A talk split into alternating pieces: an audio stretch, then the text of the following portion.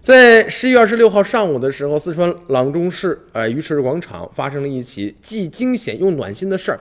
这出租车驾驶员勇救轻生女孩的事件，耐心的劝解呀，果断的挑头啊，奋勇的相救啊，谢谢你，细心善良的姚师傅。女孩上车的时候是泪流满面，她见状是主动开始劝导劝慰了。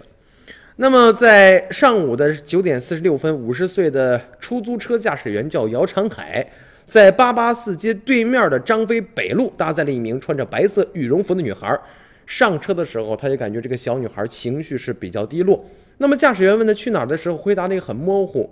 呃，数次询问以后，女孩说去一个呃滨江路的三期还房。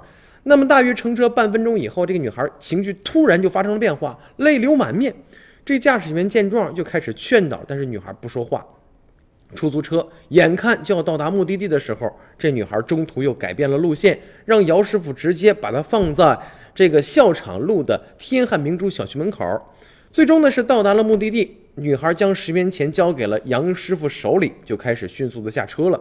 那么这姚师傅呢低头看要找钱，却发现女孩不不在车内，环顾四周没人了，赶紧是一路缓车前行啊。